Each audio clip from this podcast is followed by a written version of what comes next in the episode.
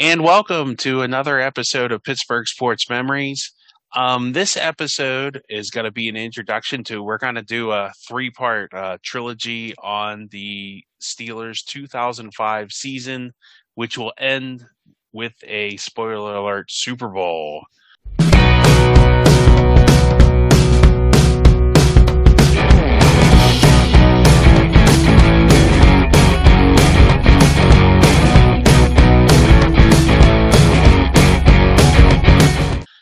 And uh, this is probably, well, I'm just going to say it. This is my favorite Steelers season of all time. So that's why I felt the need to do three different podcasts on it. I wanted to really cover this in depth. So uh, I really like this season. It was uh, really like the reward for being a Steelers fan for a long time and not having a lot of success. I mean, not uh, not having the ultimate success. Let me say that because they did. It wasn't like being like the Pirates or Pitt or even like a Cleveland Browns or Arizona Cardinals experience, but so um, it had been uh, been a while since the Steelers had won a Super Bowl. Um, they had had a pretty good run with Bill Cowher, and um, as usual, I forgot to answer. Tim Tim is still with us. Tim is here. He hasn't hanging out. Hi, everybody. Yeah. And and yeah, Steve, I'll just add that you know it. I totally agree. It's such a special season, and um, one that like people people our age, people that were born in the '70s, but were like babies when the '70s teams were going. We waited our whole lives for this season.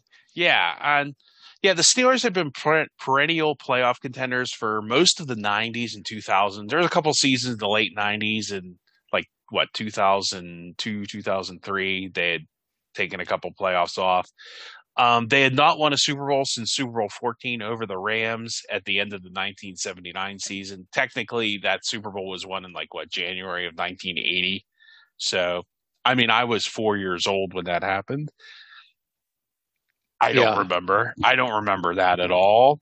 Yeah, I was I was about the same age, and you're right. I, I honestly the first Steeler season I remember would have been like 83 ish, 82, 83, and um and I was still pretty young, but I don't have any memories of the 70s teams. Yeah, my my dad was not a Steelers fan, and my mom really wasn't. A, like she's gotten more into sports since she retired, but back then she really wasn't that big of a sports person. Yeah, so yeah, we really weren't into like the Steelers at all. The Pirates for sure, but not the Steelers. Um, Bill Cowher had been hired in '92. He'd been with them since then, but he had not won a Super Bowl. He had had a lot of success in the regular seasons and then made the playoffs a lot, but um, just not a lot of success in the playoffs. Um, a lot of losses at home in the playoffs. So then uh, in 2004, the Steelers drafted quarterback Ben Roethlisberger with the 11th pick in the draft, and that uh, kind of starts the uh, run of uh, things really uh, going their way. When it's amazing once you have that quarterback position figured out, how everything else starts to fall into place. Uh, the Steelers had completely rebuilt the defensive secondary, which had been the other biggest problem on their defense. Like they had a good front seven, but their secondary really stunk from like 2002 to 2003. So uh, they drafted Chris Hope, and then uh, Polamalu in 2003, and uh, uh, what was Polamalu? They traded up to get him with the 16th pick. Um, they drafted Ike Taylor in the fourth round, which actually was funny. Was uh, Mark Madden at the time called that one of the worst draft picks in team history. So I guess Ike got the last laugh on that one. Uh, 2003, they still have veteran Deshea Townsend. He had been drafted in like 98, so he'd been around. But then that season in 2005, uh, they drafted uh, another defensive back, Brian McFadden, and he would end up playing a very critical role that season.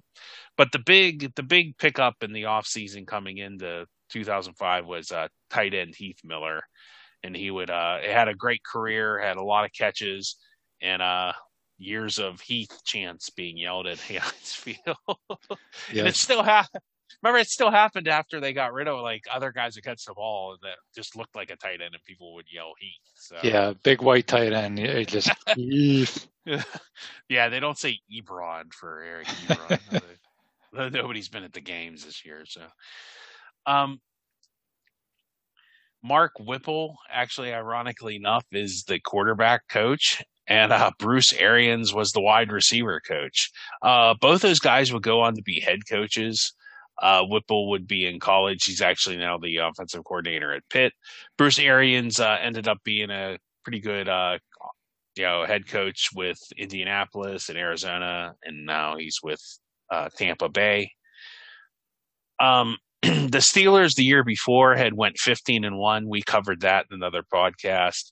And uh which was a great season, but they had lost in the AFC Championship game to the Patriots, which was um I like I think we went over this one of our other podcasts is that was such a devastating loss, like top 5 like outside of the some of the Pitt losses and Penguins loss. That's probably the worst Steelers loss I could remember because I just seemed like you're 15 and one and you just can't get over the hump. Um, they, they had beaten New England at home that year too. Like and Philadelphia, that, the team that was in the Super Bowl, ended right. up being in the Super Bowl. So right, they had they had beaten them already, but then New England blew them out in the championship game. It just it hurt. Yeah, and uh, well, all Pennsylvania Super Bowl that would have been weird. But um, in the off season, um, Jerome Bettis, who had been with the team since 97, Six. yeah, 96, um, almost, almost retired. So, and he was a very beloved just in the city and with the team, his teammates, especially everybody really liked there. You know, we talked about before how everybody hated Barry Bonds. Well, everybody seems to love uh, Jerome Bettis. So he's the he's the anti Barry Bonds. Um, Hines Ward had a very emotional interview about Jerome Bettis retiring. He actually cried on like camera during an interview, which like it's funny to think about it now. Like you see men do that like more easily, but I think back then it wasn't as positively viewed. You know, mm. that's a good point. Yeah, yeah, yeah. It's weird how that you know because we in the Cordell Stewart podcast we had talked about how that really changed the perception of Cordell Stewart, but it was a different. That was more of like a woe is me. Um, you know, this was like he was really upset for his teammate and that they wouldn't get to have a Super Bowl trophy for his teammate. So yeah, yeah, it was I a th- different kind of was, emotion. Yeah, I think it was more like you said, acceptable. Not that you know people showing emotion should shouldn't always be acceptable, but um, yeah, Cordell, it was kind of like he was crying because he got benched, and Hines was just yeah wanted to see his his friend and his teammate win a Super Bowl. Yeah. Um. So uh, Bettis thinks about retiring, but then he uh, changes his mind. If you ever watch the like you know Super Bowl DVD, like they have a shot of like I, I think I remember that game. Like Jerome Bettis had to turn around and come back on the field. Like they ended up getting the ball back real quick, and it was like funny how that just played into their little montage. But um, mainly he said because uh, the team was still really good. They were still went fifteen to one the year before and really hadn't lost anybody, and uh, they were playing in his hometown of Detroit and uh, he wanted to take one more shot at winning that Super Bowl. Uh, not only had Bettis not won a Super Bowl, he'd never even played in a Super Bowl. So, and he'd been in what one, two, two championship games. Yeah, he'd been in two championship games. So three because the Broncos two two against the Patriots and one against the Broncos. Yeah, it was three then. Yeah, yeah. I was thinking it was three, and then yeah, it was because yeah, I'm forgetting about the other Patriots. Yeah, in 2001. Oh yeah, so, let's not forget that one. yeah, yeah. So, uh, like I said, uh, you know, it just seems like after 2004, you know, it just seemed like, ah, man, maybe the uh, Steelers just aren't ever going to be able to to win and get over the hump. Um, before the season, not a lot of experts, even though, like, like I said, maybe they thought that that 2004 season was a fluke. So the the Steelers are kind of like an afterthought. Like people are thinking the Colts, the Patriots, you know, that's your Super Bowl favorites. Not Steelers, not so much. So to start the season, the Steelers start 2005 off by playing the Tennessee Titans, who were coached by Jeff Fisher at the time. Uh, Deuce Staley and Jerome Bettis are both out hurt, which is not surprising knowing Deuce Staley, uh, but Bettis is a little bit of surprise. um, it's no problem because uh, the Steelers just have this guy sitting on the bench named Willie Parker. Wow, what a nice luxury to have. You just have like your third string running back. And he goes absolutely off for 161 yards and a touchdown. And the Steelers coast to an easy win, 34 to 7. I think too, like Jeff Fisher says to Bill Cowher, boy, this guy's really gonna be something. So they're really like you know Willie Parker and obviously the defense because I think McNair still played for Tennessee at that time, so they really they really shut down them. And they they they they had um, a terrible history against the Titans and especially against McNair. Like they had been beaten by them so many times in previous yeah. years. So that was a, that was a great way to start the season. And I, I was at that game, and I remember the guy sitting who sits next to me, who, who normally sat next to me at the games.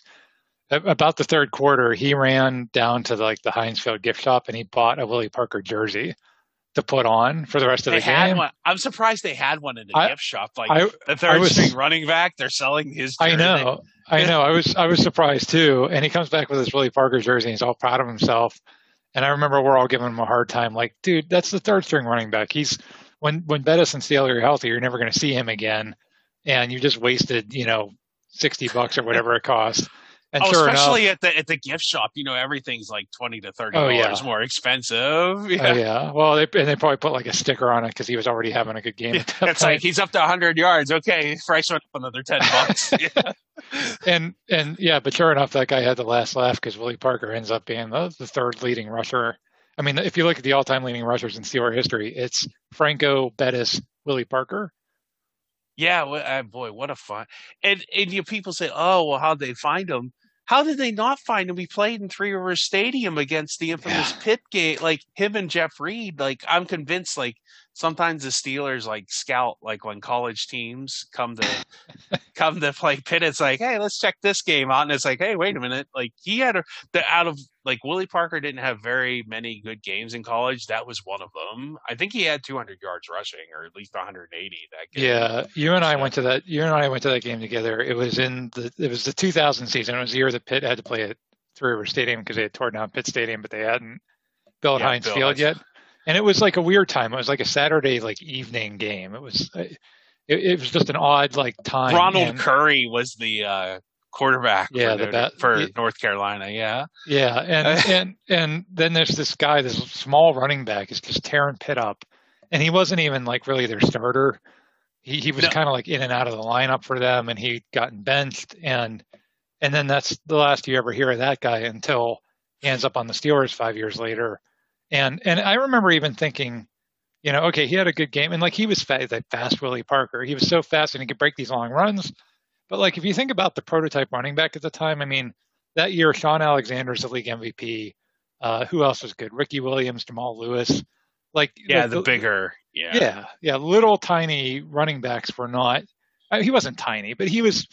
You know, that's more of like your third down back, right? That's that's a guy maybe you throw to on third down. That's not your your first and second down workhorse, and he ends up being really really good. Yeah. So uh, on the back of that, the Steelers come back and they go to Houston. And I think still in my mind, I still had a little bit of that. I wanted to see like what Ben was, if Ben was for real or if he was just a one season fluke. And I remember this is the game where I made up my mind. I said, Ben's for real. Ben's a real good. And you wonder, well, why in a blowout, 27 to 7? He, just, I remember like, well, to summarize, the, the Steelers defense played well. They had eight sacks on David Carr, not to be confused with Derek Carr. And uh, Willie Parker had another 100 yard rushing game and a touchdown. The Steelers win 27 to 7. Um, according to something, a fact I found on uh, the internet, uh, the game took place on a hot and humid day. So the Texans left the roof of Reliant Stadium open in hopes that the Steelers would be hampered because they made them wear their black jersey. However, it, it, it was a uh, backfire because uh, the Steelers won big, and all that made to do was Houston fans had to sit and sweat in the hot sun. Yeah, since they couldn't run the air conditioning with the roof open.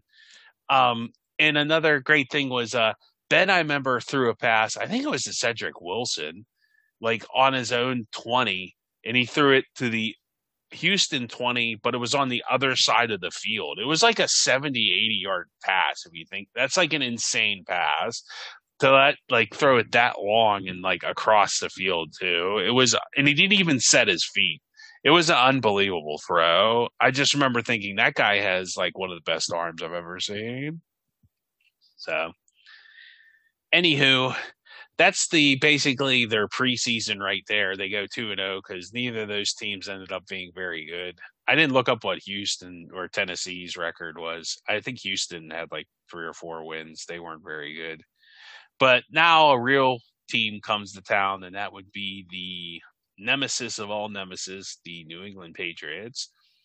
And I don't, yeah, it's kind of weird they played them in Pittsburgh two years in a row early in the season, but that's why that they beat them the year before on that infamous Halloween game. But um, they give up the Steelers. They played well in this game, and they take a lead in the half, but they give up 16 points in the second half.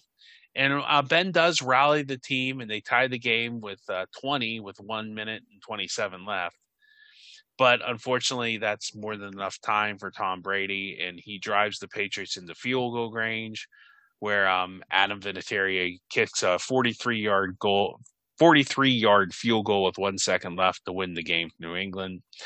Uh, I, I, remember Bill Cowher like not icing Adam Vinatieri. Like he tried to kind of mess with his head, like, "Oh, I'm going to ice you. I'm going to ice you. Oh, I'm not going to ice you." And like it, like you know, it's Adam Vinatieri. Probably like a regular season game, even in Heinz Field, really isn't going to like mess with his head that much since he had kicked like you know field goals and like Super Bowls and such by that point of his career. Yeah, you're not going to ice Adam Vinatieri. I, what I remember most about that game is that when the Steelers were were winning ten to seven, uh, you know, and, and again, this is New England. Like you can't you can't make mistakes, right? You have to like you can't do anything dumb against that Patriots team. And uh, Antwaan Randle caught a pass like inside the 20 yard line. It was going to be a first down inside the 20, and they already had the lead. And he like inexplicably tries to lateral the ball back to Hines Ward, who was behind him, so like he's he's getting tackled and he tries to lateral it, and Hines Ward is not even looking for the ball because when do you lateral the? I mean, unless unless it's like the last, you know, one of those like you know no seconds on the clock and you're just trying to pitch it backwards. Like that's what he did at the 15 yard line when they were in the lead, and it's a fumble and New England recovers. And I just remember that was the turning point of the game. Yeah, and New England was really good still. I mean, they weren't as good maybe as the year before, but they were still pretty good. And yeah, you I just mean, can't like you can't give like Tom Brady. You can't let them off the hook. You have to at least kick a field goal there at bare minimum. Exactly, and and yeah, I mean they had won three of the last four Super Bowls. I mean they're they're just. And do you remember what else happened that game, Steve? That was the game where one of their players got hurt, and Belichick. Oh, that was the infamous "get away from my player" yeah, game. Yes. Yeah, because like that was always like you'll see it even in games today. Like if like a guy like not if a guy's just kind of gimpy, but if like he's down on the field like out for the count, like just for pure safety's reason, you know. You know, what if somebody's not breathing or something? You know, you have to give that person medical attention. And Belichick obviously like now knowing what I know about Belichick, it's pretty obvious that like if his trainers did that, he's obviously spying on your players to know the to know the injury. So you know the way Belichick said, "Get away from my player," because he thought the Steelers were going to spy on him. No, Bill, that's what you do. so, and he would get away with it because, like, was that the same year? Like, no, because they had traded Portis, but there was a couple seasons before that, like Mike Shanahan like Portis got hurt in the first half and he was like, "Oh yeah, he'll be back," which was a total lie. And the league fined him a million dollars. And then Belichick would do stuff like that and like, "Oh, nothing was done about it. He'd get away with it." The the the if you if you really want to get into conspiracy theories, there's people that have said that like the guy that got hurt was wearing some kind of device or something, and that's why Belichick wanted everybody to get away from him because they didn't want to didn't want to get found out. This was before they they got caught with Spygate. I think that's a, probably a, a, bit of a stretch, but I mean, I it think was just, he just bizarre. didn't want him. He he likes to hide injuries, yeah. and he didn't want like he thought somehow like the eh, well, that's great, Bill. Are you going to accept the liability when somebody dies? That's great. You know, okay. Well, now you're now you're liable, and I hope you get sued for like, what if that guy can't walk or something or die? God forbid, like you know, as a serious injury, and you delayed medical help. I'm pretty sure you can get in trouble for that in the civil court somewhere. I mean, I only got to convince like eight out of ten people. I don't got to get a unanimous vote on that one. So yeah, good luck, I'm, Bill. And you could be held personally liable, not just you wouldn't sue the New England Patriots. You could sue Bill Belichick personally.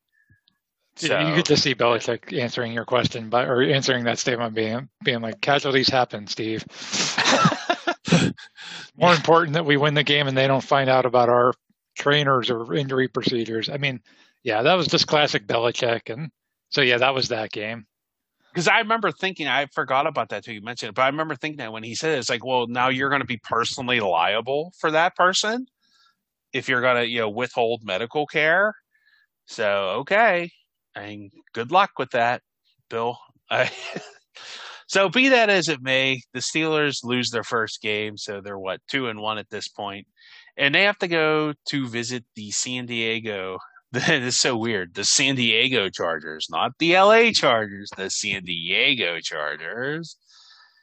Then the good old days kids, you know, before Spanos went crazy and decided that he really wanted to somehow share a stadium with the Rams, he used to have a team in San Diego and they had pretty decent fans and a nice little following, but that wasn't enough for, you know, who owns that? Yeah, Dean Spanos or whoever owns that team now or anywho, they go to they go to San Diego and they have a tough game because the Chargers are rebuilding and they're actually getting better. Um, James uh, James Harrison had a big interception. He jumped over a Charger player during the return, and it set up a, a classic Jerome Bettis like one yard touchdown. Jerome Bettis was still kind of in that mode where like you know they'd run the ball all the way down the field and Bettis would get like his one yard touchdown. Uh, San Diego had Drew Brees and LaDainian Tomlinson on offense. So, uh, yeah, that's pretty good. Uh, uh, he had 218 yards passing and a touchdown, but he did throw an interception. And they held Tomlinson to 62 yards on 18 carries. That's really tough to do because Tomlinson was really, really good, especially you, Drew Brees. I mean, hmm. uh, it, it so the big thing that comes out of this game is Ben Roethlisberger hurt his knee, and it's kind of one of those plays that definitely it, it ended up becoming becoming a penalty later on. But back then, because it was like wasn't Tom Brady, you know, it wasn't a penalty. So he he like kind of like Luis Castillo gets blocked and he falls down and he hits Ben's knee, and it's just kind of a fluke thing. It happens all the time, but Ben's able to kind of pull his knee out and he doesn't totally destroy his knee. Like this would definitely come into play later in the season. and we'll probably end up covering this in this part three of our podcast series on this. But the Ben injury, it happens at the end of the game. Um, it lead like these type of injuries were never a problem because you know it didn't happen to Tom Brady, so no one cares. Uh, the game came down to a last minute drive and uh, you know, I guess Charlie Batch comes in and just hands off the ball three times, and they kick a field goal, and they end up pulling out a win where Ben got kind of nicked up. But um, it was a good win against a pretty good Chargers team. I don't think the Chargers made the playoffs that year, but I think they had like seven or eight wins. So I think Brees ended up getting hurt. Yeah, it was a it was a mon was that a Monday night football game? Sunday or a Monday night. Okay, I can't remember which, and, but it was definitely one of those. Yeah. But I remember it was like bittersweet because it, like you weren't sure like oh my it's been out for the season like what happened, and yeah. fortunately he wasn't like you said.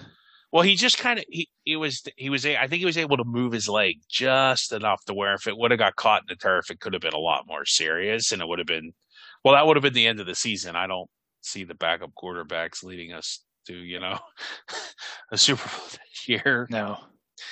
So uh, this is another curious game. Like the ja- they they play Jacksonville, and this is at home in Heinz Field. The San Diego game was on the road, so you kind of understand. You know, it's a tough. Even though it was probably a lot of Steeler fans, it was you know you're still on the road. So the Jacksonville Jaguars come to town, and Ben is hurt. So for some reason, Tommy Maddox fills in, and he has a really bad game.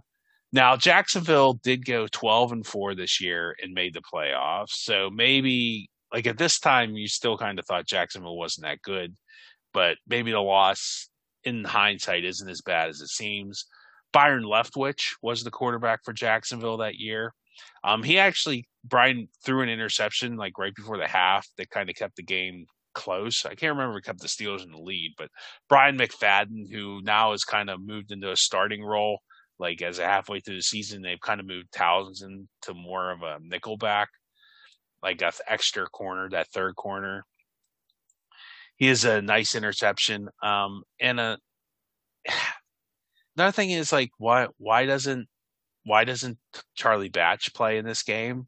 Like I know I asked you about this, and we neither of us can figure out why Charlie Batch didn't play this game.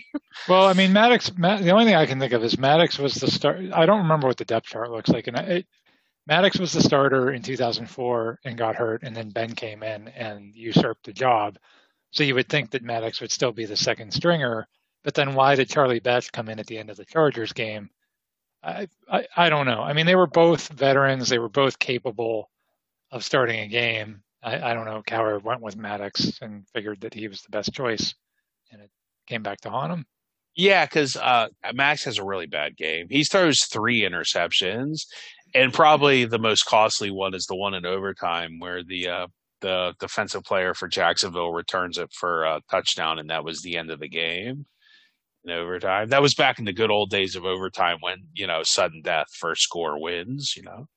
Yeah, although that that would have ended the, even today. That would have ended. yeah, I guess. yeah, today, yeah, yeah. No matter what. But. Well, and, and do you remember they they had two chances in overtime? They they they got the kickoff. They won the coin toss. They got the kickoff, and Quincy Morgan, who like never really did anything as a kick returner, um, ran the kick all the way back to like the Jacksonville 25 I think he just is that where he just dropped the ball for no in no yes. reason. Yeah. Yeah, so, that was even worse. Yeah. Yeah. Maddox drops back to pass and he fumbles. Like nobody hit him. He just fumbled. And then like he he tried to pick it up instead of falling out, he tried to pick it up and Jacksonville recovered. So they blew their chance like they were gonna kick a game winning field goal and he fumbles that away. But then the defense holds Jacksonville and now they're gonna have another chance. And I think when he threw that interception, I mean, it was close to midfield. Like they were not that far away from another field goal attempt. So yeah, that was bad, and that was well. I you'll talk more about what happened to Tommy Maddox after that. Yeah, uh, so that's the third interception. I forgot about that fumble. Yeah, it's good, good call by you. But yeah, it was just it was a really bad performance, and I guess you know people were really mad because they saw the season like you know that's our what our second loss. So they're people were eh, against the team that I think people really thought we should have just mauled. But Jacksonville, like I said, I think the perception Jacksonville was thought that they weren't going to be that good that year, but they ended up surprising some people and being good.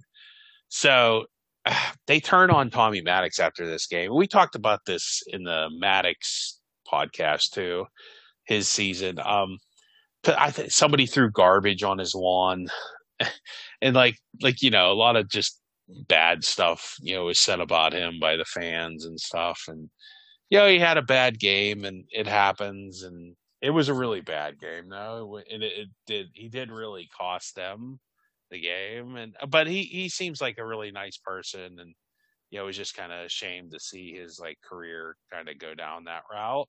So he, he, yeah. And he, he was, he was, he could be really great when he was great but then when like when he got into like interception mode, I mean, oof. And that's what happened. He just he was like a turnover machine, and then yeah, to throw a pick six. I mean, uh, I, it was bad. That was that was one of the most like sickening ways to lose a football game. And well, and they I, were they, they were they were chasing Cincinnati. I mean, you're going to talk about that next, but they were they needed to win games, and yeah. like you said, that's a game they should have won, and they they didn't. Yeah. So it, it like it's and it's an AFC. See, this is what kind of comes out to bite the game, bite them too. Is this game's in the AFC? Like if you don't lose games in the AFC, it hurts. Like if you lose the NFC games, it really doesn't hurt you.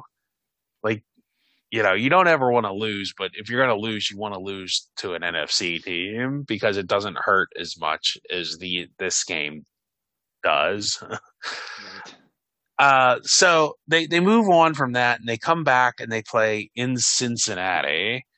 So this is in Cincinnati early in the season. Um, Willie Parker has a great game. He rushes for 131 yards and a TD. Ben only has 93 yards passing, but he has two touchdowns. And the defense really plays well. Um, they intercept Carson Palmer twice. But even with the win, the uh, Bengals still have the lead in the division at five and two, and the Steelers are at four and two because the Steelers, I guess, have had their bye week already. And you hold the Bengals to 13 points with, I mean, the Bengals ended up having a really good offense that year. So it, I, it was it was so bizarre to be casing Cincinnati because they had stunk for so many years. And for them to be five and one going into that game was just unheard of. And then when we beat them and beat them soundly, I remember kind of thinking, huh, okay, they're frauds. This is a fluke. You know, now they're just going to turn into the same old Bengals. And of course, you know, that's not what happened. Yeah. Yeah, so uh, that's a big win actually because it's in the division, it's in the conference, and you can't lose those games. Um, so next up is the Ravens, and your Ravens are always a tough game, and the Steelers win twenty to nineteen. Um, it's kind of like I don't know, like people want to playing down, but it's the Ravens, and the Ravens games always seem like you rarely blow out the Raven. Like fight, you know, the Ravens rarely blow out the Steelers, and the Steelers, you know, it's like those games are very rarely blowouts. But the Ravens did not have Ed Reed or Ray Lewis playing that game. Uh, the Ravens quarterback was uh, Anthony Wright, who has an absolutely horrible game with one touchdown and two interceptions. Uh, ben did have two touchdowns and an interception with 177 yards. Uh, it's probably the classic: a win is a win. The Steelers are now five and two, but like you said, the Bengals keep winning, so you know that kind of kind of puts them uh, at odds.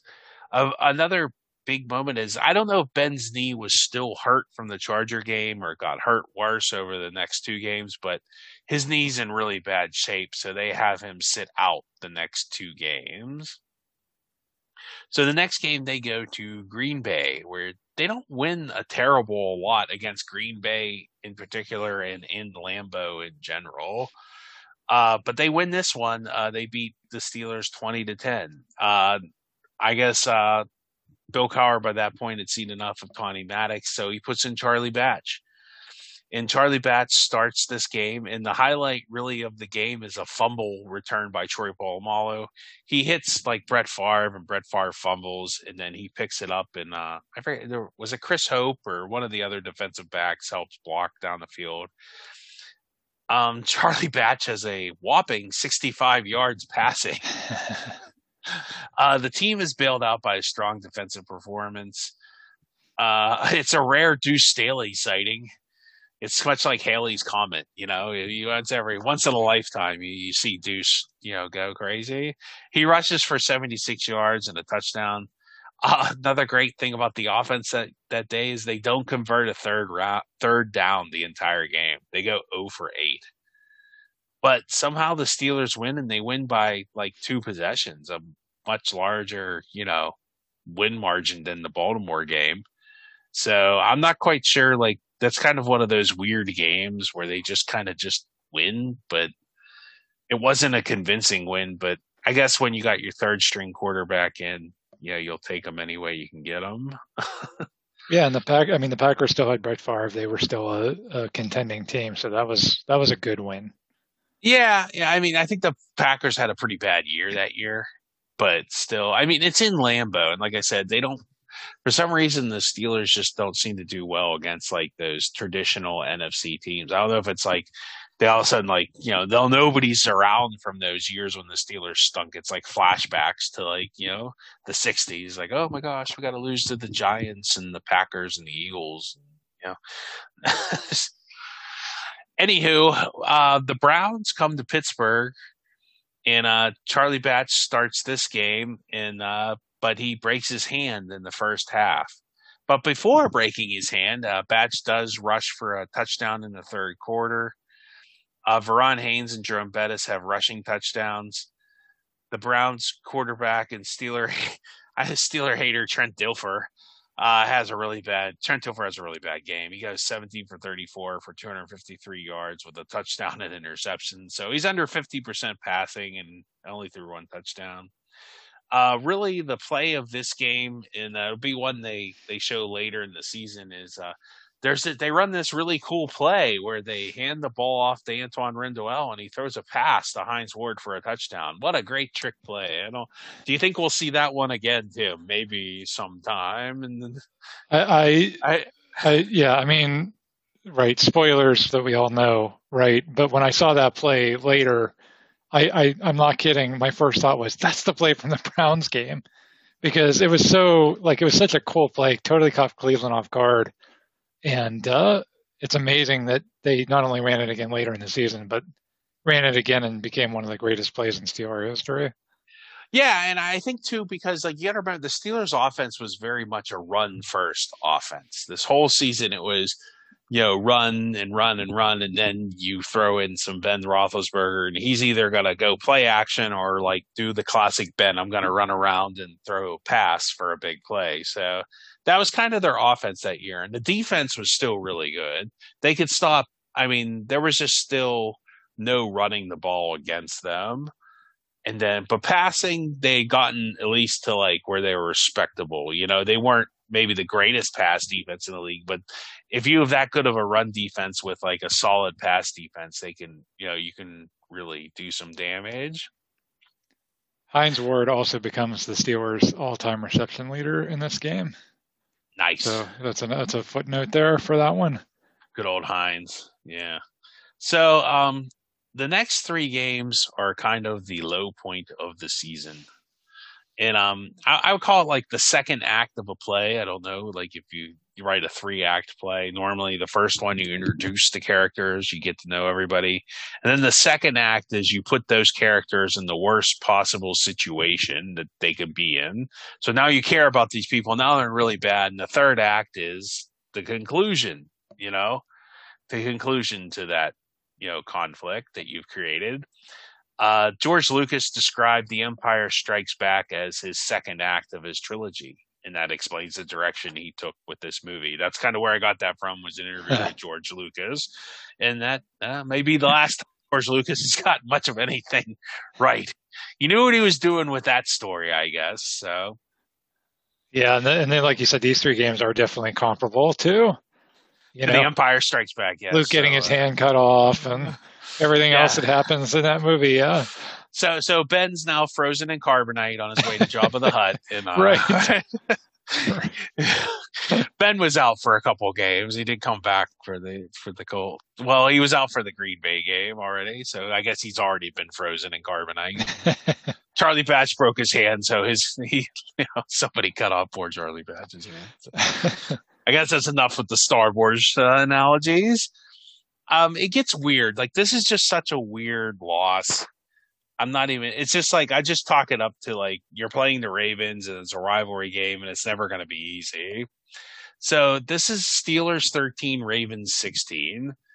Uh, Tommy Maddox has a rough day. He, he goes 19 for 36 for 230 yards, but he throws a touchdown and interception. Uh, and the interception is a weird one. Like the Ravens defense really sacks him six times. They can't pass protect. And the Ravens now are good enough to shut down the Steelers' running game.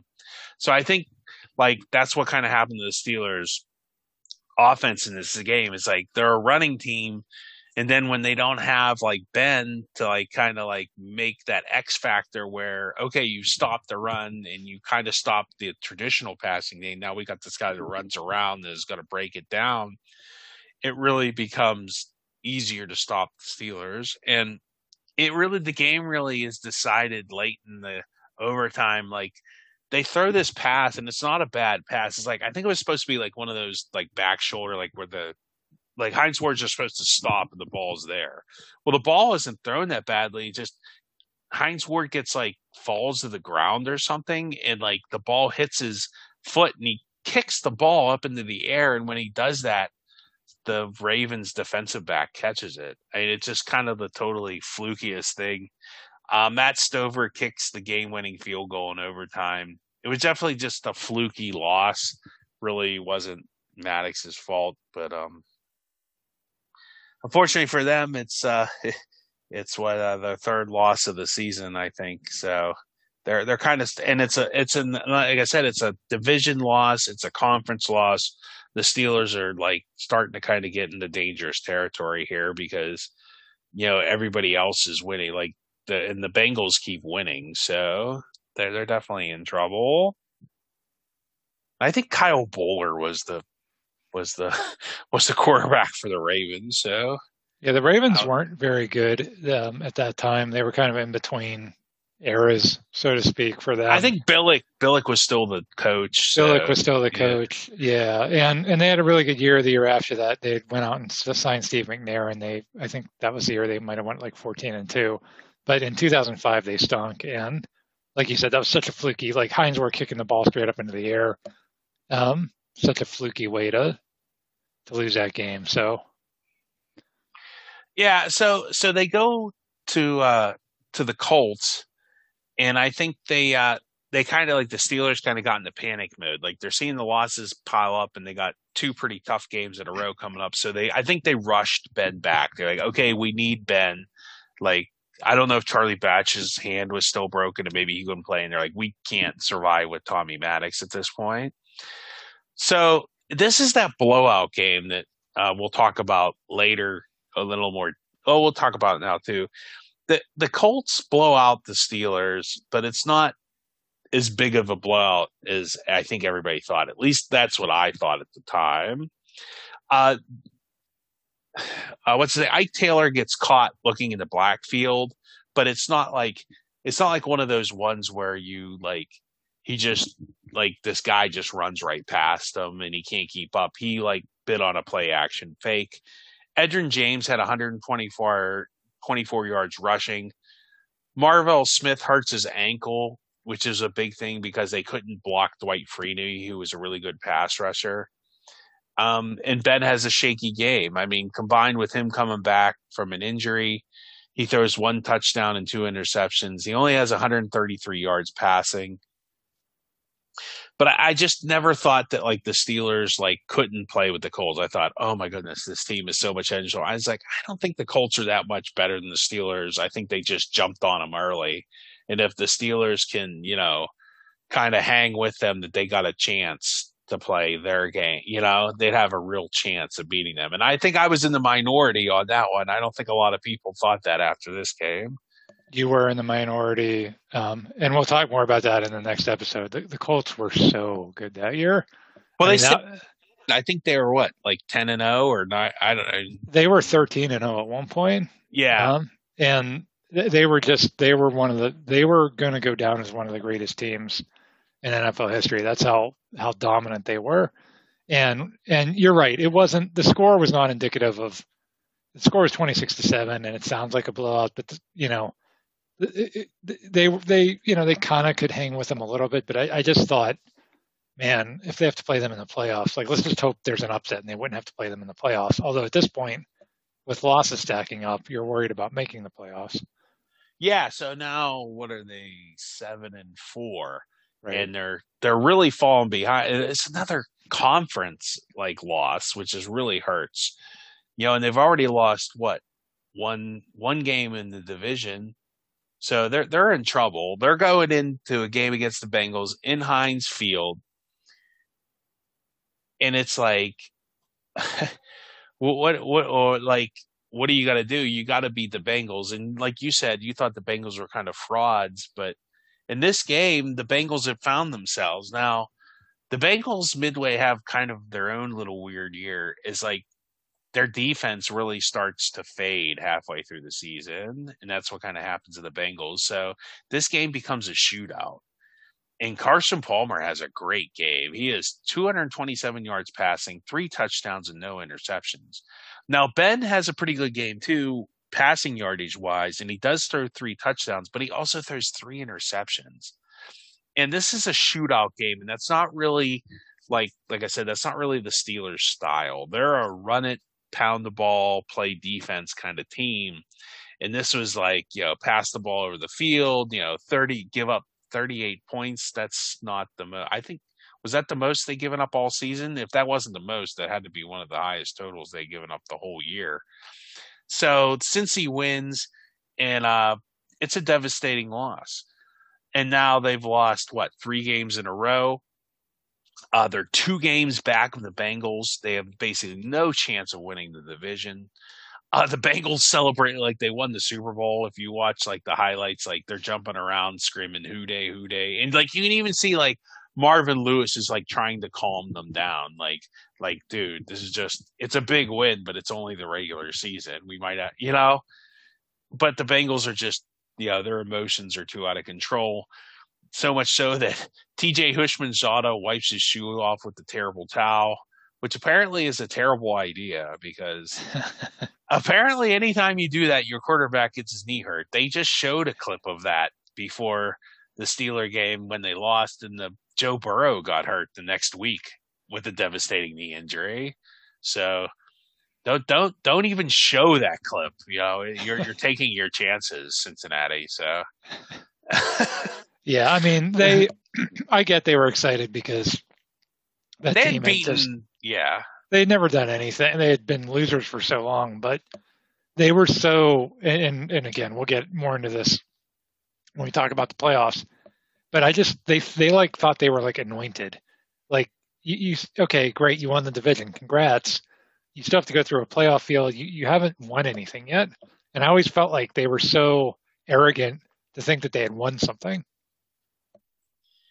Yeah, I think they looked at it as they had arrived to where it was more of just this is a stepping stone along the way. You know, this is, you know, it's a nice, you know, accomplishment, but it doesn't really, that's not your ultimate goal. Is your ultimate goal to win one game at Heinz Field and, you know, ooh, you know, I, you know, big deal. it's it's emblematic of their franchise. I mean, it just is, and you'd see you'd see more of garbage from them in, in years after this. Well, even like I was watching interviews with some like Carson Palmer and stuff, and like after he left, obviously years later, and he just said they just like they get too content with mediocrity sometimes. Like they want to sit around and wait for a wait for a draft pick to fall to them or, you know, just not sign a free agent. Like, you know, they had a pretty good team this year and they just couldn't sustain it. And, you know, even later years with Dalton, they, they have good seasons and good teams, but it's just like they never can quite like get the last couple pieces to get over the top. You know, so it's it's bad ownership. It's they're they're really the closest equivalent to the Pirates in in the NFL and and you really can't. It's not quite the Pirates because you have a salary cap and you like have to compete. You can't just like yeah. not even try like the Pirates do. But it's it's it's equivalent. It's it's just terrible ownership. It's Paul Brown's son running the team, and it's it's just bad. Yeah. So yeah, that's enough with this part of the Cincinnati Bengals podcast. But uh, uh, it's a devastating loss because, like I said, they're two games back of the Bengals. They have no chance of winning the division. Um, in the conference, the tiebreakers are adding up because it's another conference loss. So um, the loss basically puts the Steelers into must-win now territory, and they basically had to win out to guarantee a playoff start, which is what are seven five. This is week twelve, which is kind of early for that. yeah, you know, maybe you can get there week fifteen, week fourteen, but like even week 16, you know, but to be at week 12 with you got to win now is kind of an odd position to be in. But that's where they were, and that's how good the other team's record were. Like I said, Jacksonville ended up with 12 wins. I think Cincinnati ends up with 11 wins. Like we said, you know, the Colts had 13 wins. Denver ends up with 13 wins. Like it was a tough AFC field that year. So I think Kansas City had 10 wins and missed the playoffs. Yeah, so, they did. Yeah, Kansas City was the was right on the outside looking in. And I mean, t- to win ten games in like the playoffs is not usual. It's right. not a yeah. Right. Yeah. It, it, it was it was that tight of a con. Like there's some years where you could be nine and seven, even some years where you eight and eight and you make the playoffs, but that year you had to win at least ten games. Yeah, even have a chance. Yeah. Even have a chance. Yes. Yeah. Well, kind of the recipient of that was the the Patriots because they won ten games because their their division wasn't that good and they were able to kind of sneak in. Right. But so Cowher, like I guess before that, and I don't know why you just wouldn't do this from the beginning, but I guess they still do this because I I hear the players talk about it. I guess they they kind of break the games down into four game season, like sets or sections. And I've heard Tunch Ilkin talk about this, like the NFL season really does kind of change every four weeks. Do you think about that is true between the injuries and teams getting better or worse? It, there really is something to that. So I guess they would do four games at a time. Here's our next four opponents.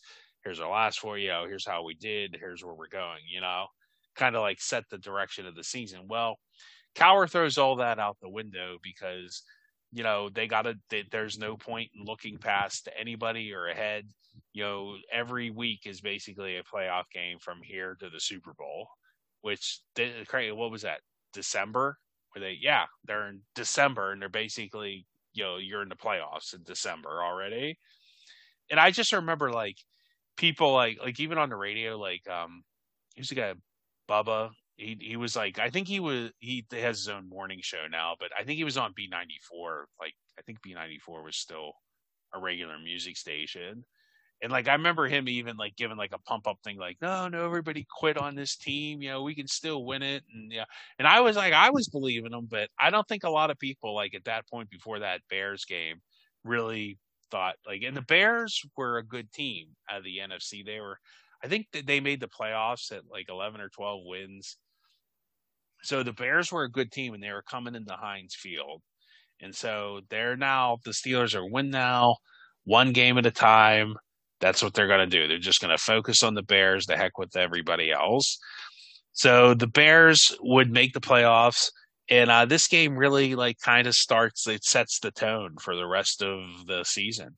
The Steelers, and you credit Jerome Bettis and, you know, you know what a team leader was. He, you know, not only does he say, "Hey, we got to win now," he kind of back, he, he not kind of, he does, he backs it up. He backs it up.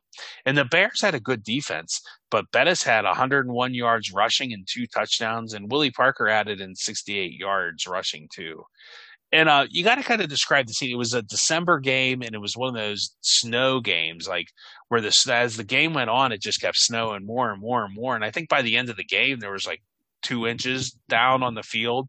And that was that now it's like iconic now that you think of it. But like I remember when it happened getting pumped, like Bettis is like what they're like first and goal with like the five or something. And Bettis gets a run and he hits Brian Urlacher and like another safety or something. And he just literally runs over three Chicago Bears to score a touchdown. And it's such like a quintessential Jerome Bettis run.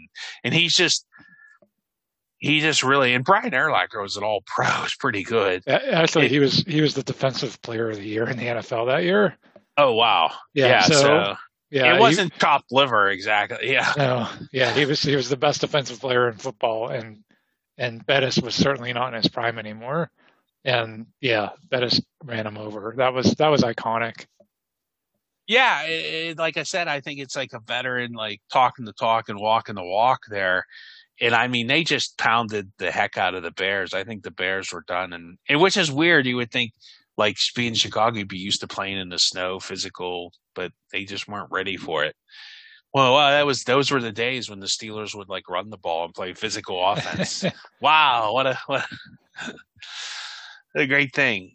Um, so next up is um, more NFC games. Is the Steelers play the Vikings, and uh, the Vikings were very mediocre that year. Uh, what had happened? They had the Love Boat scandal. Oh which, yeah, uh, yeah. What about that? And Daunte Culpepper and a bunch of other guys like rented a boat. I guess they went out and did some. Um, well, I mean, they're all consenting adults, so you can do whatever you want, I guess. But you're not supposed to do that in public. Although it is a boat, but I mean, that's still public. It, it was a bad look for for the Vikings. and Mike Tice, the coach, it just looked like he had no control over his team. And it happened during the season. I don't know if it was at the I can't remember it was the off. I think it happened during the season. I don't know. But anyway, so Culpepper was hurt, so they had to start Brad Johnson, who had actually won a Super Bowl with Tampa Bay like what three or four years before that. But he had been with the Vikings before Tampa Bay, so this was like his second Yeah, or third. like in 1978 because he I mean he was so old at that point. Yeah, yeah, yeah. When uh, yeah, when Fran Tarkenton retired, right, he was the backup. Yeah, Yeah. We're exaggerating, obviously, but and uh, the Steelers dominate the Vikings, especially on defense. And uh, it was weird because it was like a home game for the Steelers. Like there were a lot of Steeler fans had traveled to Minnesota, and uh, it, it was weird. The Metrodome was full of them. Uh, uh, you know, 18 points isn't a lot, but uh, when your defense holds a team to three, that's pretty good. And this was kind of like another one game at a time you know, just play defense and run the ball mentality. Which leads us to uh, an AFC divisional opponent. You so know, so so uh, hang on if I can just interject because one other thing that happened that weekend when they played Minnesota, um, you said they had to win out. They also had to get help because you, you said oh, Kansas, yeah, yeah, yeah. Kansas Kansas, City- City, had, to lose to somebody, I think. Right, right, because Kansas City finished with 10 wins. Like you said, if they finished with 11 wins, they owned the tiebreaker because of what you've been saying about losing all these Because of the conference conference, games. yeah. And so Kansas City's playing the Giants that weekend, and uh, Tiki Barber just absolutely shreds their defense. He has like 200, I don't know how many yards, 230 yards or something ridiculous. There's there's one play where, um, like he runs towards the sidelines and they like think they have him tackled and they just kind of like let up and he just keeps running. And I was watching this game because I had um, I was in my fantasy playoffs. I had probably my best fantasy season ever, and the guy I was playing against had Tiki Barber, and I'm just getting so and so infuriated because they can't stop Tiki Barber. But it ends up being a huge game for the Steelers. It cost me my fantasy season, but it it if the, if Kansas City doesn't lose a game, even with the Steelers winning four in a row to end the season, they're still out. So that was actually a big game. I think that would have been the first time an 11 and 5 team missed the playoffs because I don't think I'd have to. I don't think an 11 and 5 team has ever lost the playoffs. Ha- um, Well, well, if it, I- ha- it it's happened once, if it's ever happened. It, it it may have happened back when there was only two wild cards. Um, I think it was 88 or 89 when they added the third, or 90, I think, when they added the the third wild card. Hold on, um, I'm googling as we speak. 11 it- and 5 when they- team ever missed a hey? It comes up right on Google. The Patriots missed Oh, there it 11 and 5, Yes, uh, the other but that was 80 after that was after this. and and the then- 85 Den. The other was the 85 Denver Broncos, according Ah. to March 31st, 2020 article from Okay. ESPN. Okay, and that was and again that was when there was only two wild cards, so that made a little more sense. But with three wild cards, usually 10 or 11 win, usually 11 wins is automatic with three wild cards.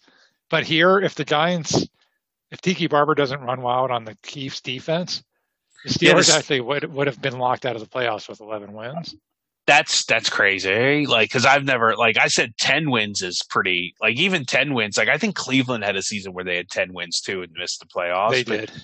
and I know I, New England did, but it dep- that was the Matt Cassel. I think that was the Matt Cassel. It was. year. Yeah. But like you lose conference if you. It depends on who you like. If the Steelers reverse like the losses, like they win against Cincinnati and the other in Baltimore and lose to like the Vikings and the Bears, it's probably not as bad. And No. it's It would have been a whole different story at that point. yeah, it really is who you lose to. Especially divi- division games are almost worth two games. They really are.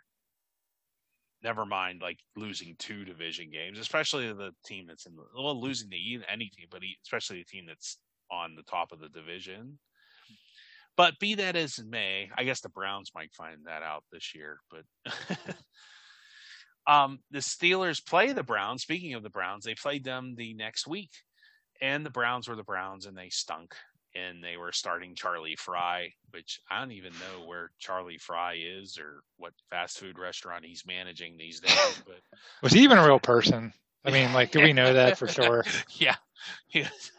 so the Steelers win this one in a squeaker, forty-one to nothing.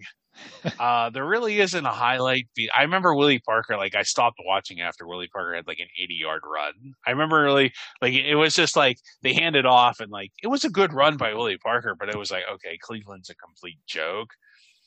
And the highlight of the game, of course, is James Harrison body slamming a Cleveland fan who had ran onto the field. So I guess in blowout time, like Cowher took out Porter and put in Harrison, which there's a, this team was so good, Tim. Oh my Yeah. goodness. Yeah. It's like, oh, I'm sorry, we'll put in our backup, James Harrison, who's playing special teams because we can't get him on the field. and like we'll play our third string running back, Willie Parker, because we have Jerome Bettis. Yep. I and Verron Haynes is a really like well, see, Verron Haynes was so different because he could catch the ball, and Bettis and Parker really weren't good at that. Right. So he really did play a different role in that offense. And it's just funny because like the Cleveland guy had the like, didn't he get banned for? Did he only did he get banned for life or? I can't remember if he got banned for life or just one year. And he, he yeah, that that guy uh, he had to apologize and like do some community service and still be a Cleveland Browns fan after all that. So my condolences to you. And he got body body slammed by James Harrison. So He should have apologized for even being at the game. That, well, game, he's the, he's the sucker. He paid money to get in the door. Right? that game was on Christmas Eve too, and it's like, man, why would you go watch th- that Cleveland team was so bad? So yeah, no wonder he had a lot to probably had a. Charlie Frye jersey on. no, he didn't have a shirt on. I don't think. Too. And like Christmas Eve in Cleveland. Oh my gosh, you know how cold it is. yep. Uh, but anywho, the Steelers win a, a game and they're what now ten and five. So the Lions come to town, and this was game like everybody was like, I think at this point everybody's kind of believing that the Steelers are going to make the playoffs. All they have to do is beat the Lions. So now, being me being the contrarian, I start to kind of get worried about the Lions because this maybe it's just because I've been a Pitt fan for too long this is the game that you lose because the Lions kind of stunk that year. I think they end up winning like four or five games, but they really weren't that good. So, and if the Steelers would have lost this game, they would have not made the playoffs because once again, they would have had the same record as Kansas City, and Kansas City would have made the playoffs. And I just, the biggest thing I remember about this game was the first half made me so nervous Mhm. like the Steelers came out flat and they let Detroit take an early lead. Uh, and Ben overall had a bad game. He only threw for 135 yards, no touchdowns, two interceptions. But once again, like Bettis and Parker kind of carried the offense. Parker had 135 rushing. Bettis had 100 had 41 yards rushing and three touchdowns. It was a nice send off for Bettis. Actually, the quarterback was uh, for Detroit was uh, what's his name? Joey Harrington. Yeah, yeah, and he had a pretty good game that first. He half. did. He did. He he at one point he converted like a third and twenty. Um and like you said, it was like, come on, like it was going to be such a great story. They were going to come back from seven and five and squeak out a playoff berth, and like the Lions were up fourteen to seven. And I don't think anyone would ever remember that part of this. Like everybody just remembers, oh, we won our last four games and it was great, but they were down fourteen to seven. Yeah, uh, I remember game. being nervous in this game. Like, how can you lose? And like to even give up like 21 points to the freaking Lions. I mean, come on, they weren't that good. I mean, like the 21 points. That's the most they gave up since the Cleveland game, isn't it? Well, think about Since the talked- Cincinnati game, since the Bengals game, that that's the most points they've given up. I mean, And and you talked about the, the the previous two games were Minnesota and Cleveland. The defense gave up three points combined yeah, in both of those games, and now you're giving up 14 points in the first half to to Joey Harrington. Like, yeah, at first quarter, that was the first quarter they gave up 14 points right off the bat. So yeah, that was that was frightening. yeah. I, I, it's obviously they were overlooking the Lions and Right. then you know they just kind of remembered they were the Steelers, and the Lions remembered that they were run by Matt Millen. And funny story, I read a quote by uh, a Charlie Batch just not too long ago, and he, he he thanked Matt Millen for cutting him in like 2002 or three or whatever. He, Matt Millen cut him because like he got to come to Pittsburgh, and obviously you know when have a have a have a much different career ending than than he would have in Detroit. Yeah. I would be happy about that too. Yeah. Uh, the fans chant one more year late in the game. It's it's a really Jerome Bettis mentioned in his post game. uh, it's a really nice send off for Jerome. Um, it's a great, great win. I mean, even though it made you know you and me, but you and me are like we're more probably more nervous than most other fans. You know, I think well, just well, we was, suffered so much at the hands of Pitt football that we're you know we know that no lead is ever safe. And, and, and, it really wasn't. It was only again, it was only the beginning of the game. The Steelers did get it under control, and I like I want to say by like the third quarter, it was like over. I think Randle had like a big kickoff, like punt return. he did touchdown. when it was yeah. when it was fourteen to seven. He returned a punt, and that kind of snapped the Steelers out of it, and then they they rolled after that. So it was only like a momentary nervousness. Um, glitch in the matrix. Yeah. Glitch in the matrix. Yeah. Yep. yeah. uh, so uh, the uh, the the the regular season is now ended. It is over, and the Steelers have somehow miraculously with an 11 and 5 record which other years would get you like a second and third seed and maybe even a you know a first round bye they have they have clinched a six seed in the playoffs. Uh, they've had an up and down year, uh, but they've ended the season on the up note. They won four games to end the season. William Parker had a pretty great season. He had 1,200 yards rushing. Um, I, had, I only have four touchdowns. I think he had more than four touchdowns. I don't have that written down. His yards per attempt were 4.7, which is pretty mediocre to decent. Like I, I have Shaun Alexander's, who was like you said, he like had a way more. He had like eighteen hundred yards and way better stats than than Willie Parker had, but he had a little better year.